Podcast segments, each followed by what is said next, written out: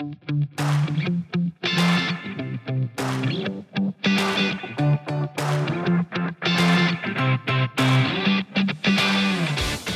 MHI Industry Leadership Podcast brings together the solutions, providers, and thought leaders of the materials handling industry to talk about trends, technologies, solutions, and best practices to move the industry forward. Christian Dow is the Executive Vice President of Membership and Industry Leadership at MHI. In each episode, Christian will be talking to the leaders and members of MHI's industry groups. Let's join him now. Good afternoon, Frank. Good afternoon, Christian. I am well. I am well. Uh, how are you? I'm good. I'm really excited about this topic today. This is something that uh, is really important and uh, and not talked about enough. Conveyor yeah, I, safety. I kind of when when you told me what the topic was, I kind of jokingly said, "Yeah, yeah, don't take a nap on the conveyor belt. I get it." But it clearly is it's it's a lot more involved and a lot more important than than just that. I think we'll find out more about how important and how involved it is, and and and really how you know what to do and and how companies can address safety issues in general with the uh, with the guests we have today. Well, so, I sure hope so, or we're going to have to kick these guys off. Right. I'm right. kidding, but we do have a couple of good guests here. Uh, first is uh, Ben Harper. He's the uh, director of safety solutions for the Americas for Leuze Electronic, and uh, we also have Jeremy McCullough who's the uh, senior product and application engineer at SEW Eurodrive uh, here in the U.S. So, welcome, gentlemen. Why don't we start with uh, with Ben? Ben, tell us a little bit more about yourself and your experience with conveyor safety and safety in general.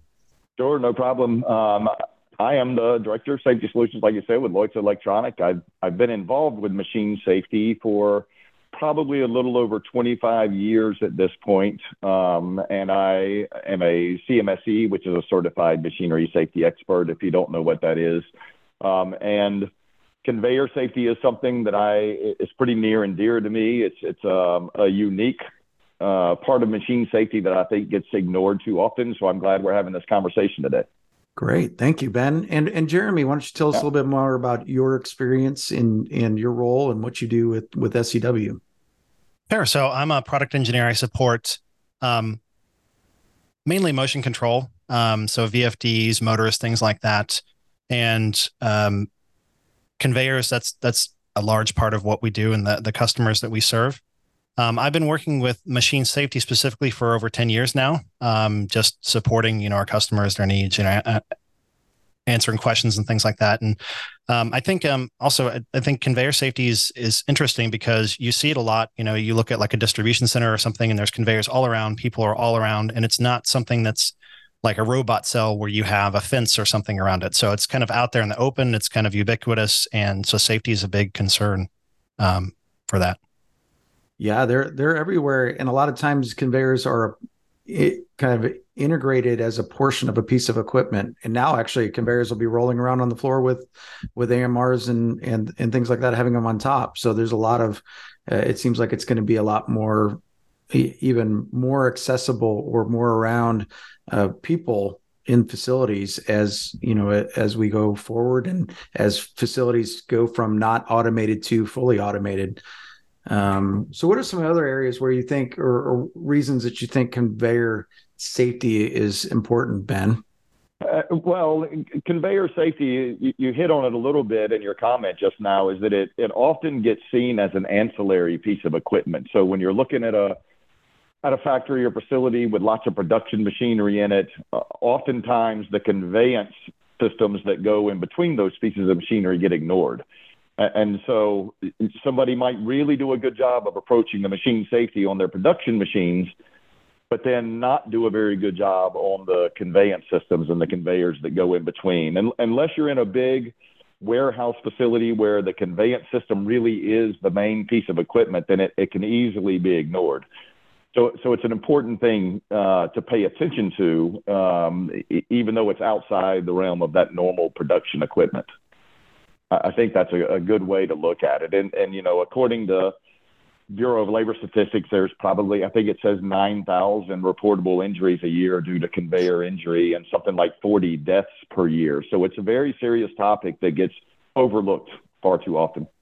What do you think the reason is for for that? Is it just not people not being aware or educating their their employees? Is it not putting the right safety devices in place? Is it not is it not training them how to use those safety devices?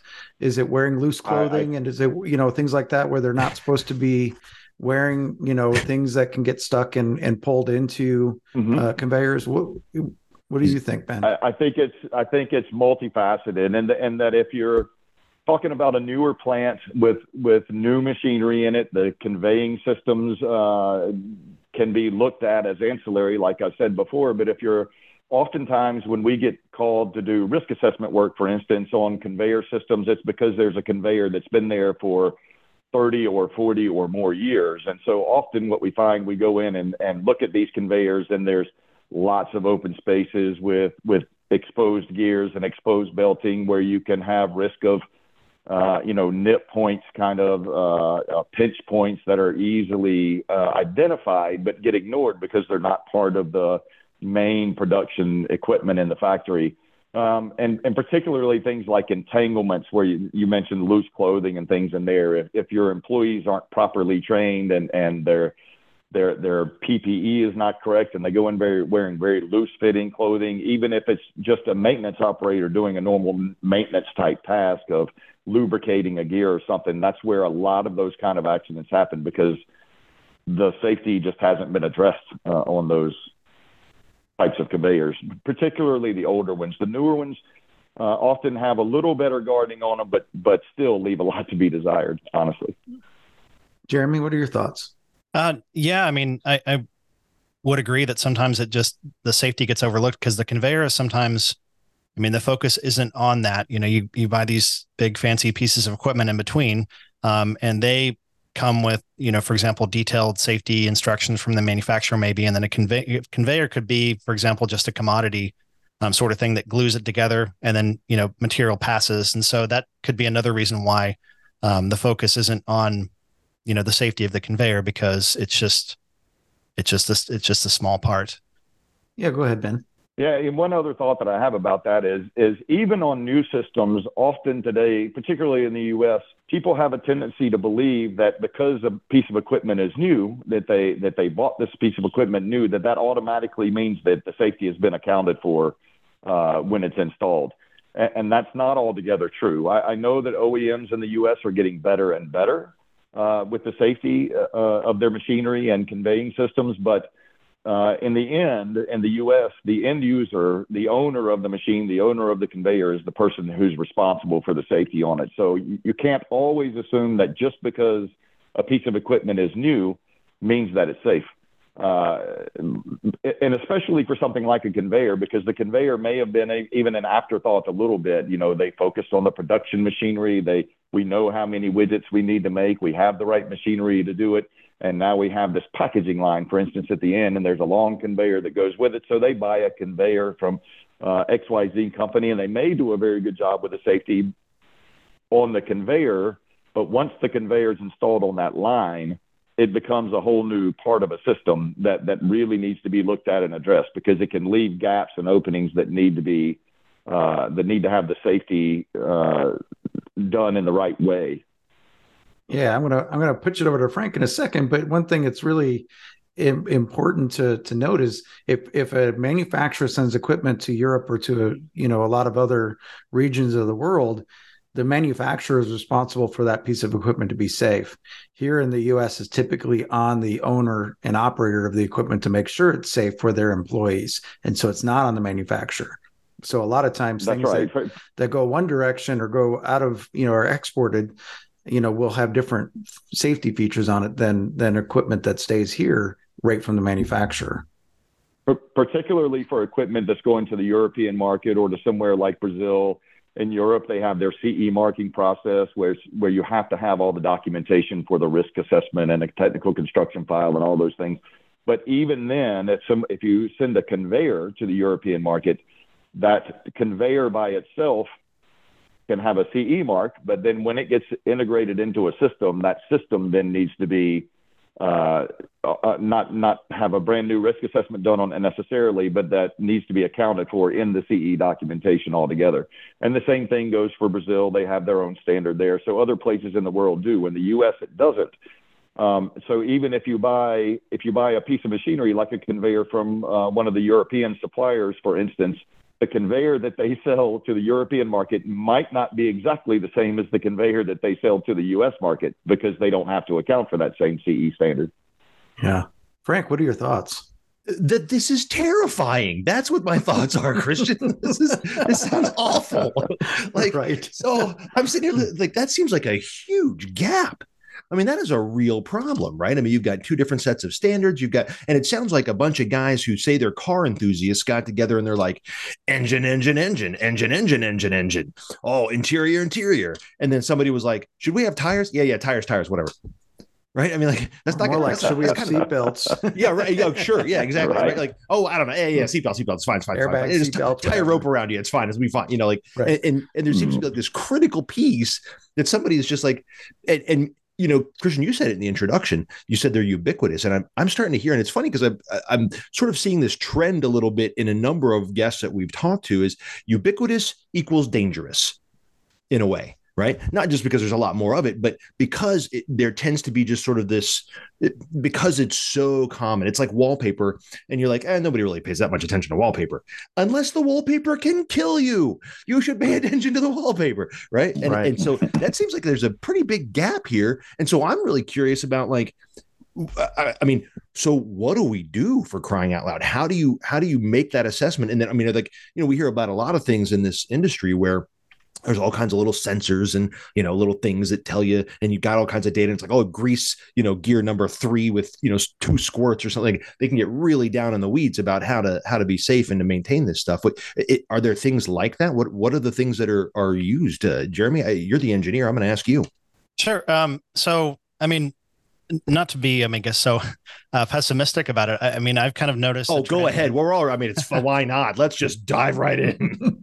um, I, I think. I, I, mean, I've noticed. I mean, at least the customers that I deal with, um, there has been a trend where safety has been more of a concern. Um, and yes, there are some gaps, like you know, like like we talked about, but there's more focus and attention on that. Um, I think you know if i think 10 years ago some of that stuff would be an afterthought and now it's like okay yes we definitely need to have a plan to to handle that um, but i mean as far as things that can be done um, risk assessments um, i mean that's basically uh, you know the the root of, of all machine safety is you have to do a risk assessment and i think um, you know end users even though they're ultimately responsible um, I think some end users they kind of assume that the equipment's going to have you know the risk assessment done and it's going to be in the manual what all they have to do. But um, the end user has responsibility too. They have to look at you know the equipment they're getting and the environment that they have, the the way that you know their production processes work and you know how their employees are, and they have to come up with a plan to make it safe because ultimately they're they're the ones that are going to be responsible. Um, and so risk assessments definitely they're a tool to kind of look and identify those gaps in safety and come up with a plan to address them. And so I think that's that's basically the first step um, you know to addressing things like this. Yeah, you know, you talk about risk assessments. That's typically done for smaller companies. They'll have somebody come in and, and do that if they even think to do that. Um, larger companies, you'll you know you do you both think that that most larger companies have somebody on every site that is responsible for like a safety manager or or something hold, along that let line? me guess. Hold on. I, I, think I can guess on this one, Christian. Not a chance. I'm People, seeing some disagreement. okay, so I'm, I, I don't know. Maybe I'm, I, I, do want to hear. that. Yeah, the, the answer to that question from, from my side is that usually, uh, you know, even the larger company, you know, especially the larger companies, maybe they do have someone on site who's responsible for it, but that person is often responsible for a lot. Um, if you have an EHS manager or an engineering manager who technically the, the machine safety and, and for conveyors, for the sake of this discussion, are might be responsible for it, but they might also be responsible for uh, the hygiene of the plant. You know, if they have dust collectors and those things, EHS people are often experts at that sort of thing and tracking MSDS sheets and all that sort of thing. So they're not really machine safety experts there. So so even when they have the somebody in charge doesn't mean that that person is really an expert on machine safety. And even if they do have people there that are experts on machine safety, often the larger companies have bandwidth issues where they don't really have time uh, to to address all the machine safety needs. So they bring in third parties like Leuze and people to come and look at that sort of stuff and help them with it. Um, even with things like writing their standards for machine safety, their corporate standards and that sort of thing. But uh, to go back to something you were talking about a minute ago, you you were saying. Um, that new machines people make the assumption sometimes that those machines are safe. I would advise uh, the, the audience that to this podcast that when if they're in the process of buying a piece of machinery, they ask the OEM to provide that because maybe they don't all the time, but they should ask all of their OEMs to provide the risk assessment when they buy that new machinery so that they have that documentation on hand. Yeah. What are what are your thoughts, Jeremy? Yeah, exactly. Um, I mean, another reason why you would want to do that, of course, you know, if they have a risk assessment, then it's good to be able to look and, and see what they've come up with and what measures, you know, already exist on the equipment. Um, but it also it's a chance where if if an end user they're buying a piece of equipment and they look at that risk assessment, they can see were there any gaps, you know, in the way this is how the manufacturer intended that, you know, us to use it. But okay, do we see any issues with the way that we're actually going to deploy and use it? Um, and sometimes there's a chance to kind of step in there and say, okay, well, we noticed that you don't have this. Can can we get that added? Um, so it's a chance um, to kind of collaborate and end up with a safer end result. Yeah. I'm going to mm-hmm. give an example of a risk assessment. Years ago, I was called in to do a risk assessment. OSHA went into this manufacturer in, in Colorado and they made the uh, the wire rebar ties. And so it's not really conveyor, but it's it's all rotating equipment, right? And so they made the the the ties that tie rebar together and it was one long continuous machine all run off of one motor and it would cut wires into length and then bend them up and form them into like a bow and then pop them out at the other end. And i walk in i'm like what are you looking for? Oh we want to put a light curtain on here. You know okay. You know like can you show me what happens to the machine when it shuts down? He goes sure hits the e-stop button. And it takes about 40 to 50 seconds for the machine to actually stop hmm. rotating. and I said the light curtains would have to be in the parking lot. like there's no way like somebody, you know, with risk assessments, you're like somebody could run and jump into the machine. You have to be able to stop it or have some way to grab an e-stop or or pull or something if somebody is in in serious trouble right and and to, to, be able to stop it and you have you know so so for for let's start with ben. You do risk assessments ben. What are some of the things you look at for for risk assessment right? There's different levels of the the injury or consequences of a of an incident right? Let's talk about that. Sure. Sure. When when we do a risk assessment it's a very in-depth process where we we go through, we identify the limits of the machine, what it can really do, how fast is it running, uh, you know, all those things that we look at. We identify every obvious hazard from an operator standpoint, who's near the machine, what hazards are they exposed to. You look at the severity of injury that's potential. You look at the likelihood of avoidance um, of being able to avoid that particular hazard, and and then you assign ultimately a performance level at the end of it. So when we do a risk assessment, we do a very in-depth job of looking at all those things. We also interview all the operators and all the maintenance uh, the people that work on that conveyor to, to understand exactly what their tasks are so that we can uh, we can clearly and accurately identify the hazards of their actual job function and what they're doing.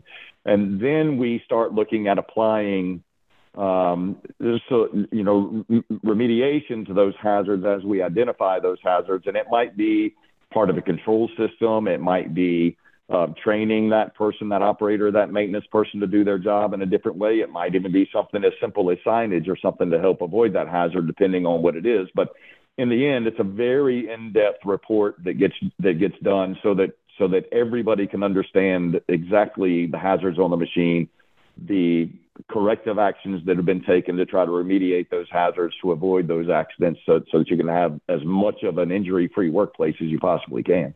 Yeah, I'm gonna. Uh, so one of the things I've found in my years of working with manufacturing is if guards and and measures are taken that are that mm-hmm. prohibit mm-hmm. or severely de- uh, are a detriment to somebody's ability to do the work, they'll be either moved around or or removed. Right, so the the workers will yep. find a workaround, or they'll they'll physically remove the guards and take them off, and and things like that. So it has to be something that works well with the workflow. Um, you know, Jer- have you had that experience, sure. Jeremy? Yeah, for sure. Um, yeah, I mean, I think a lot of times, you know, you present all these safety measures and, and things. Um, actually, something comes to mind. There's like a, it's like a kind of a joke image online, the OSHA cowboy, um, that has, you know, it's like a, a, horse and he has all this like protection and PPE, and it's basically like he can't, he can't be a cowboy. He's got all this stuff on. Um, so yeah, I would agree. Like you don't want, you know, uh, safety to be like overly onerous because they're, they're, you know, it's just going to get bypassed or, or worked around. Um, but I think one of the nice things that we have now. I mean, there's a lot of safety technology out there, so you don't actually have to, you know, stop, you know, the complete line. I think the way that everything used to be is if you had an emergency stop, you would just kill the 480 on the entire machine.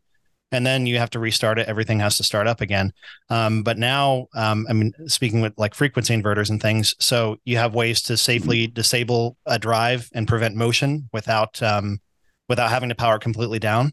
Um, you can also do things like limit the speed and have that speed monitored, you know, to make sure that you know the speed and the force is effectively limited. And um, there's ways that you can, you know, leverage a lot of the technology and safety in in order to kind of find like a like a happy medium. You, you know, you're achieving the proper amount of risk reduction, but you're also not, you know, impacting, um, you know, production or your processes, you know, negatively.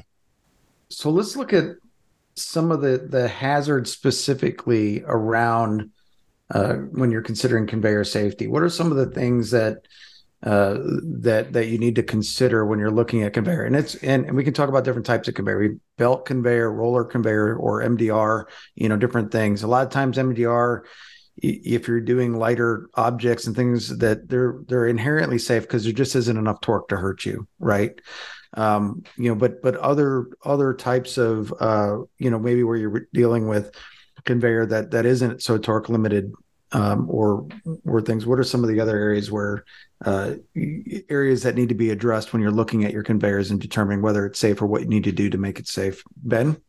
Yeah, well, the the obvious things that we think about are things like nip points, where you might nip a fingertip or something between, uh, you know, two belts on a belt conveyor or something, uh, for instance, or uh, or a pinch point where you may get a finger smashed or a hand smashed or something in it. The the entanglements are the ones that that are really terrifying to me, where you have a really high torque on a on a big conveyor and you get a piece of clothing, like you said earlier, or a hand or something entangled in it. I, I really hate to say, but I've been called in many times where um, some part part of a safety system had been removed, a hard guard had been removed, or something because somebody thought it would be easier for them to do their job. Um, which is why there's specific standards and rules about how to mount those things, so it's not so easy to do that. But and and which and then you can have really serious sort of dismemberment and death um, situations where somebody gets pulled into a conveyor, and it's not always just the conveyor that's the that's the hazard. If you get entangled in a conveyor uh, where you get pulled onto the conveyor, you run a high risk, depending on what kind of machine it is, of getting pulled into a much more dangerous uh, sort of situation, into another machine um, where you know really bad things can happen. It well, is, and think I've about this. Been on site afterwards. think, think about think really about terrible. where conveyors are used as well, right? I mean, it's so mm. we're MHI, so this is the material handling industry, and a lot of times we think about what we do is within the four walls of a distribution center, but conveyors are mm-hmm. used for you know mining, right? And where you're right. pulling, you know, rock into or or whatever you're mining into something to be ground and and things like that. And they, you know, that's obviously a lot of weight, industry, for instance. Yeah, pulp and paper. You know, uh, yeah, there's other industries where conveyors are very dangerous and can be really uh, end up doing a lot of serious injury and and obviously death is you know the the main the biggest concern but a loss of a hand loss of a finger loss of you know you know the nip is also important, but but you really you know there, it really can be much much more seriously than the pinching a finger. Um, mm. So, but and and that's the thing is conveyors. Yes, we're talking you know with this group with this focus on in in warehousing, distribution, manufacturing, but conveyors are uh, you know used across a lot of different industries and and can depending on where you are and what they're doing and the amount of load that they're moving can can be uh, completely different in how they are how the assessment would be uh, look at them right? Mm-hmm. so jeremy what are, tech- what are, your oh, thoughts oh, on, on on on that com- comment as far as the the, the entanglement hazards and pinch points and, and things like that and the severity? And what are some other areas that you think should be addressed when you're looking at a conveyor? Um, i think one important thing to consider is like how would somebody actually end up getting exposed to those hazards? Because you have the hazard itself and then you have you know the realities of you know the workplace you know that would you know get somebody in close proximity with those. And so um, it's important to think about things like i don't know um, reasons why somebody would have to approach a conveyor. Maybe they're constantly loading things on and so that's that's one thing. Maybe it's something where the conveyor is not normally accessible. Maybe it's kind of up in the air or you know on a mezzanine or something and somebody has to go up there to clear a jam um, and it's important to think about you know all of the um, the circumstances that would surround you know somebody getting close to that. And um, depending on what those are you know that can affect how you how you handle it. Um, and, and, one example would be so i think um, i was working with a customer one time an airline customer and they were saying hey, it's it's standard practice right whenever there's a, a baggage jam that they press a stop button and then they actually climb up and get on the conveyor and then they they go and free the the jam um, but if that's a standard practice. I'm not saying it's it's right or wrong. That that was what they were doing in their case. Um, you want to think about okay, if they have to press this button, what sort of controls can I put in place to make sure that that conveyor doesn't all of a sudden move, you know, whenever they're on it. And so those right. things Common, are also commonly important. called like a lockout tagout procedure, right? Would be one mm-hmm. one example of that, right? So that somebody else just can't start the conveyor while you're yeah, exactly. in there on it and not even visible, right? And and where you're talking about in baggage handling, another great example, uh, you know, they can climb up in areas where somebody they can't be seen, you know, it could not be visible from where somebody could reset the machine from, right? Yeah, exactly. Um, so you you have to kind of come up with a plan for that. I mean, not just to protect protect against the, you know, the the hazard itself, but all the the things that you know surround that and the and, um, the circumstances and the scenarios. The human error. Go ahead, Frank. Okay, I'm just going to tell you this sounds an awful lot like some sort of a horror movie. Like everything you're saying, like, and I can just see these things in my head. It's like, oh yeah, you know, Jim Bob's down in the in the belly of the beast down there, and he's got a broom handle, and he's trying to knock a you know a, a, a, a something loose to to get the conveyor rolling again. Oh, and it grabs the oh, and then pretty soon he sucked it. I don't know. It just seems to me that uh, there's got to be some sort of standard, some sort of uh, something. I mean, outside of just a, a, safety check, are what sorts of technologies are there? Things that we're doing that will keep guys safer, gals safer than just oh yeah yeah no we put up the fence, they took the fence down. Oh well, there's there's some you know are there sensors? Are there things like what what are some of the latest and greatest kinds of things that are are uh, coming out to to keep people from being from being drug in, and then you can see the next scene where the you know everything's just dripping out the other. It sounds terrible. I by the I way, think Christian, that's how me. Terminator died in one of the See, movies. This is what I'm dragged saying. into like, a conveyor. like it literally, literally. You were Frank. I think you thought before this episode that you should be afraid of the robots. No, you should no. be afraid of the conveyors first. There, exactly. There's a lot more yeah. of them. I mean, they beat the they beat the Terminator. We don't have to worry. But, but you know, it's, it is funny. I mean, we're kind of joking about it or whatever. But like, I really did when we started the episode. And when I saw what this was, I was like, how complicated can this be? You know I, am sincerely i wasn't trying to be glib or anything. I mean i guess i figured it was dangerous but it, like truly i thought yeah keep your hand off the freaking thing. Like how hard can this be? But there's just so many things happening all at once in succession. You're trying to make numbers. You're trying to do these other things. There's there's a lot of pressure in those rooms, I imagine, and so you're doing anything you can to keep this thing going and keep it moving. And and sometimes you're just not as attentive as you should be, I guess. But well, and I think yeah. you asked a great question because we what we have here is two technology companies, two technology experts from two yeah. companies that develop the technologies that I think they can give some insight on what are the trends and technologies that uh, um, you know are are emerging that that will help make this industry safer. And we'll start yeah. with we'll start with you, Jeremy. I mean, from the S. how are you going to save me, Jeremy? Motors. Yeah, that's what I want to know. How are you going to save? You're going to do it. sure. So, um, I mean, in in my world, you know, drives VFDs. It's it's basically they're the source of the motion, and so, um, what you have now is abilities to to to stop a drive without having to completely shut everything down and, and reboot it. So you have um, safe torque off. That's probably one of the most common safety functions you have, and that's basically just a way of disabling the drive so the output transistors can't switch, the motor can't produce torque, and then you don't get hazardous motion. Um, in cases where that's not, you know, acceptable, like where you still have to have the motion, you still want things to move, you can, you know, monitor things. So you have things like safety encoders that report the speed reliably back to some sort of monitoring device or controller that can um, that can shut it down if it gets too fast.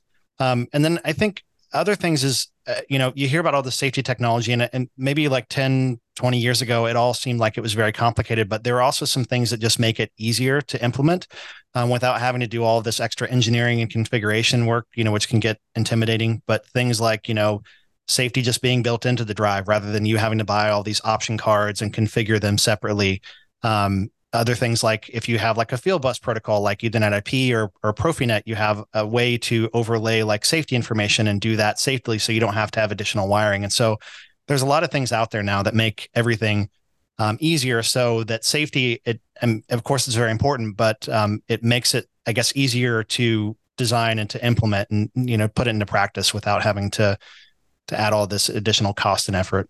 Yeah, Ben, tell us a little bit about kind of your perspective on that same question about the technologies and solutions that that that that you're seeing that are you know emerging these days.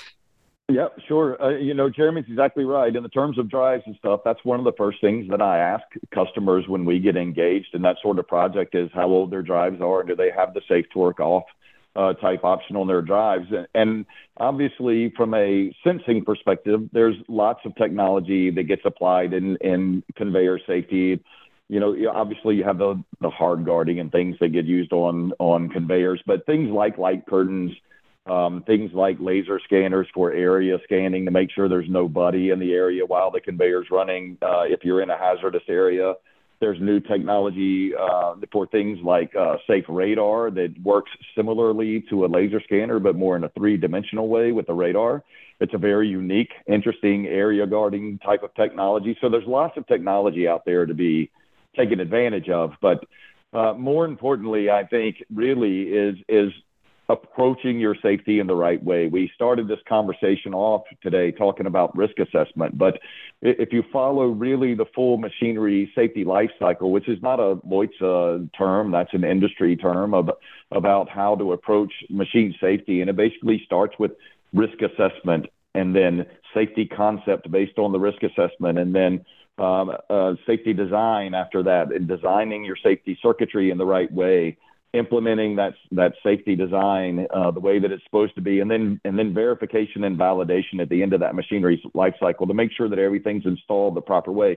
And if you follow those steps and you have the right experience and expertise to apply those new technologies uh, in the right way with the safe torque off, with the drive, with the safety PLCs, with the safety devices that can be applied to that safety that to that uh, conveyor and the application, whatever application you're looking at, then you can really assure yourself that you're doing a good job with the safety, particularly if you have the right people doing it with the right kind of expertise.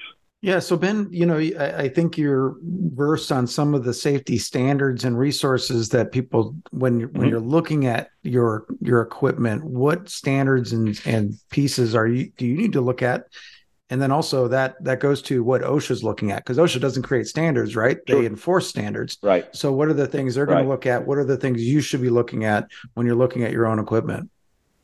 I'm glad that you said that about OSHA writing standards because I way too often I no we write standards uh, we write, write right, MHI writes standards right. for ANSI so we yeah so right very, I, yeah I encounter customers who who say that they you know they just want to be OSHA compliant that's all they care about but they really don't know what that means. And and OSHA doesn't write standards. OSHA right has the general duty clause, you know, that that it just basically says everybody has to provide a safe work environment for their employees. Uh, and then they have the Code of Federal Regulations and subpart zero of that that applies to machine safety. But other than that, they refer to other standards, whether they're ANSI standards or ISO standards, or in the case of conveyor safety, an ASME standard, which is the ASME B20-2021, I think is what it's called, and that's been adopted into the ANSI B11 or the yeah the B11.19 standard. Um, and, and, so you have A, B, and C type standards. A standards being very general type of machine safety. B standards being um, application sort of specific or or product type specific, and C level standards that are very specific to certain types of machinery. And that ASME standard is one that's specific to conveyor safety. So for the for the podcast audience, if you have conveyor safety applications you're looking at, that ASME standard is the one that you really need to be looking at. It's the yeah, it's the ASME B20.1-2021. Excellent. Jeremy, any other any other mm-hmm. resources you can think of that uh, that that are relevant? Um, so I mean, of course, the, the standards themselves they're they're um, they're good, and and I, before I had any experience with standards, you know, I, I figured they'd be this you know terribly technical and you know hard to kind of digest sort of thing. But you know, when you read some of them, like you know the ANSI B11 standards, it's actually it's it makes a lot of sense, and it's not you know it's not quite as like dense or, or, hard to decipher as I would have imagined. And so the standards themselves are, if you have access to them, of course, you know, many of them you have to buy or subscribe to some service to be able to read them. Um, that's, that's great to go through. I think if you're in the position where you're having to, you know, make some decisions regarding machine safety, like certainly you should read through that. Um, if that's not possible or if you want to supplement that, I, I guess I'll put it that way. Um, then of course you can, you know, look at, um, you know, industry publications, um, you know, presentations that industry groups are putting on. Um, MHI, for example, um, I, we Ben and I were a part of a talk um, earlier this year at ProMat um, for that, and so those um, those talks and publications and things are all published online. You can read and, and, get some information and learn a little bit more about machine safety. Um, and then you can also reach out to you know your suppliers if you have you know vendor suppliers, you know whether it's OEMs or you know component manufacturers, they also probably have application engineers that can answer questions, you know, that you have about specific things. And so you can reach out to them um, and just get, I guess, more, you know, a broader perspective on on how to approach things. I think one thing we haven't really talked about that's really, really important is the training aspect. And and one thing that that in my previous role what we did every year was you, you, know we offered training and we'd say you know you're a customer of ours whatever you're buying equipment but let's put a let's come in and do training on how to do risk assessments let's talk about the standard you know the different types of of injuries and things like that and then also the types of safety devices in your in your facility and and you know and other safe practices of how to uh, you know because it's great there's an e-stop right there there's a great there's a rope stop rope pull right there. But if you don't know that's how to stop that machine if you don't know that that's the thing that's going to stop the you know your buddy from being pulled in the machine or you being able to reach it or you don't put them in an area where where you can get to it if you're in in trouble um you know then then that can cause the issue. And i think training is something that that is a is a is a pretty big thing that's often missed. Ben what are your thoughts? I know you probably have done some trainings in the past for customers. I, I have. We we've done a ton of training for customers, and you know, Leuze is one of those companies that offers, you know, the risk assessment and solution type service. And every time that we do that, we offer a training for all of the operators and the maintenance people and anybody that's involved in that machinery. But uh, to a bigger point, I think that that to, to address what you're talking about, I think the the culture of safety at, at, most of the companies in the U.S. is something that it's it's improving. I've seen it improve over the last 20 or 25 years for sure, uh, but it has a long way to go.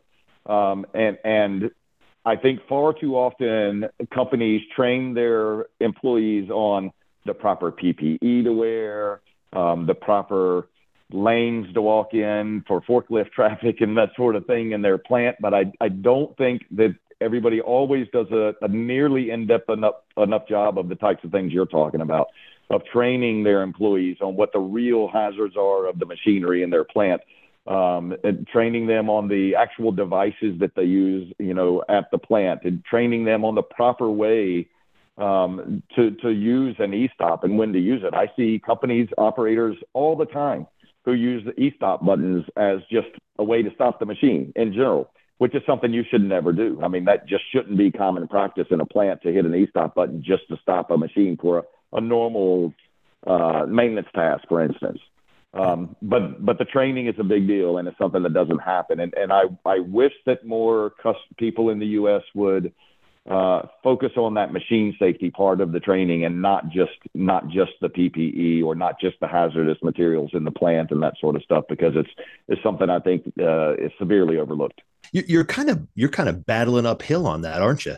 Because really, in our, I mean, I hate to say it. Look, three, look, here you go. Three of us on this call me, Ben, and Jeremy all are in South Carolina. We don't even require you to wear a motorcycle helmet if you don't want to on the roads. So we like we ain't exactly known for you know let's be safe, right? And it's that, that very kind of American, uh, which I appreciate, you know, super liberty, but at the same time, it means that we don't really focus on personal safety as a value and certainly not as you know we, are much more interested in i'll do it my way thanks very much if i want to lose my finger in a pinch point i will you know up yours whatever right and so you're kind of really battling uphill on this aren't you yeah i'll give you a, i'll give you an example of the opposite right. though but i'm going to hear from ben first and then i'll, I'll give you the, the opposite example go ahead ben I was going to say, unfortunately, there's a lot of truth to that because the number of, of plants in the U.S. that I've been into where um, if I see something uh, in a plant and, say, you know, hey, you really should address this. This is pre-consulting. You know, yeah, this is something that I see that's dangerous. I'm going to go ahead and tell you you should address it. Often I get the answer, oh, we've been doing it that way for 30 years. Nobody's ever gotten hurt. I, I can promise you that only means nobody's been hurt yet. Yeah. Uh, if you look at the calculations for how to calculate performance levels in safety and things, there's a reason that zero is never an option uh, in in calculations for exposure, uh, you know, likelihood of avoidance of a hazardous uh, point on a machine, because there's no such thing as zero. If it hasn't happened yet, it's going to eventually, and, and, I mean that. And, and I see way too often, maybe in the southeast and South Carolina, Fred gets worse. I don't know, but but I get a whole lot of we've been doing it that way for 30 years. Nobody's ever got hurt. We're not worried about it. Well, right I, up until think... somebody gets hurt, and then they call me. I think it's industry by industry too, because frankly, the opposite what I found true to be in oil and gas. In one very large oil and gas company, before every meeting, they they brought up a safety topic. Anybody could bring it up, but the first ten minutes of every meeting that was forty five minutes or longer had to be on a safety topic. Right. That's process industry topic. though, and it's a little bit different. Yeah. yeah. Process industry like oil and gas is a little bit different. You're right. Right, but it's just industry by industry and how that. But it, but I took that practice when I became president of Panther Industries, and we started talking about it in our facility, mm-hmm. right? Because we had our own machine shop, we had it, to, you know, and somebody would say, okay, we need to, we don't have the right fire extinguishers for the type of you know activities we're doing in the machine shop. We need to have this and this. It's like great, so we went and you know made sure we did that. It was something the company was doing years before I got there, and we just never. If we, if somebody didn't bring that up we wouldn't have known to go and and and change those out or putting guards on on machines that we were using to to cut parts and cut pieces and um mm-hmm. you know or or um you, you know but but it really is a the collective group has to know when they see something one thing that that we had was an employee continually climbed racks and then also used a uh, an 18 foot ladder that had a broken top on it somebody pointed that out. So I took it to the machine shop and they cut it into little bitty pizzas so he would stop using it. well, I guess that's one solution, isn't it? you know, but it, it, it has to be something where like zero is your, you know, like there's no no excuse, no we we have to get to a point where everybody is safe and not doing things that are that are risky, you know. And and it's, it's just the importance of that and it really get that's a cultural thing within a company right? It's something where everybody is a part of it. It's not just a somebody's responsibility it's everybody's responsibility you know? The biggest so one of the groups that mhi manages is the rack manufacturers institute right and forklifts bump into racks and racks that have been damaged are very dangerous right because you're putting mm-hmm. loads and loads and loads up high and you've seen those videos where somebody bumps into a rack and then because the structure is damaged or that wasn't the properly sized rack in the first place the whole the one rack comes down and then domino affects the entire facility right and I can't even imagine what it's like to be one of those people that have been buried under whatever it was on their racks that you see in those videos. It's crazy. But so, mm-hmm. but yeah, so I, I culture. Uh, anything to add, Jeremy, to the kind of the culture aspect of of safety? Yeah, exactly. I mean, it starts with the culture. It starts with the you know the values of, of the company all the way from the management, you know, going down. Um, because let's be honest, like safety, all the things we talked about, this takes effort, you know, resources, um, in order to implement properly. Um, and they don't. I mean, they don't directly um, it's something like you can easily look at as like it's an additional cost and it doesn't directly you know have an impact on my bottom line or my efficiency or things like that but if something were to happen then it has a very very big impact and then it will become important um, so it's it's i think it's also about having the foresight to to realize like safety is actually important and that all of these things risk assessments you know safety technology, you know, safe measures, training, all this is worth doing in the in the long run. We we talked about that at the at the event that Jeremy, where you and I spoke at ProMat about that specifically and about the cost of ignoring safety and what it costs in the U.S. And the statistics are that it costs over seventy billion dollars a year in lost and lost revenue due to uh, machine safety accidents, not just conveyors specifically, but machine safety accidents in general that conveyors certainly contribute to that are really, you know, you can't say 100%, but a lot of it is preventable. Um, and, and, it goes to the culture of those companies, of, of all of the companies in the U.S. And it's the responsibility of those companies to not only develop the culture, but the budgets that go behind that culture to, to go with it. Because I, it, far too often, you're right. They say, you know, I hear people say, well, you know, we know that we need to do some safety, but there, it doesn't, there's not really a budget for it because, uh, you know, we had to put all of our budget in, into this new machine or whatever the case may be. So I, I, I always encourage people not, don't just change the culture, but fight for the budget in your plant to make sure that you, you get the safety that you need. Yeah. I, a lot of times what I've seen, you have to be your own advocate. Yeah. Yeah. And what, a lot of times what I've seen is that it, uh, older equipment, it's, you know it's it's difficult you know to to figure out how to make it safe right you're going to have to change things around change the control system on it change the you know how how you're doing things mm-hmm. But one thing you can do is when you buy new equipment it's cheaper to buy new equipment that is made safe than it is to buy equipment then make it safe later right it's and it's better in the long Sometimes, run because yeah. it's purpose built with that safety built in rather than trying to add something later and so, you know, uh, better to do it as a forethought than an afterthought in the long run. Um, Frank. Design phase risk assessment. yeah. Frank, did you learn anything today? Yes, I'm never going to work uh, in a warehouse with a lot of conveyors. That's what I've learned today, and and I'm going to wear an, uh, a suit of armor, and I don't even know. No, uh, truthfully, you know, yet again, uh, always am kind of uh, just taken aback at, at the the level of professionalism that has to be employed in every aspect of this business. Um, and if you're really, and not to, I, I have no doubt that you know. Uh, Leuze and SEW-EURODRIVE are, are, are top of the top, right? But but you can't just have like you know chucking a truck come over and be like hey man our conveyor is broken. Can you take a peek? You know like you're going to hurt somebody. This is this is really high end uh, very technical uh, you know very very sophisticated equipment. And I, I, think that as we've talked about safety here today but also as we've referenced it in other episodes and things like that like you ha- you almost have to have someone who that's their only job that's their only focus, whether it's internal or external, however you you decide to employ that. But man, you, you know, getting too caught up in the numbers and and saying, hey, we just want to push more product through here because we got to get more profit through here, and not looking at this as a as an investment toward your bottom line you know by making sure that you don't have big problems i think is a is a huge mistake. And uh, and so I, I super interesting to hear what you guys are talking about especially i mean for me the ansi b11 iso 13849 the iso 12100 i mean these are big i'm just kidding i have no idea what that is i just just read it off the sheet here. I, I, have no idea. He's a fast learner folks he's a fast learner. Amazing yeah in, in, in one 45 minute episode suddenly i'm a safety expert no i have no idea.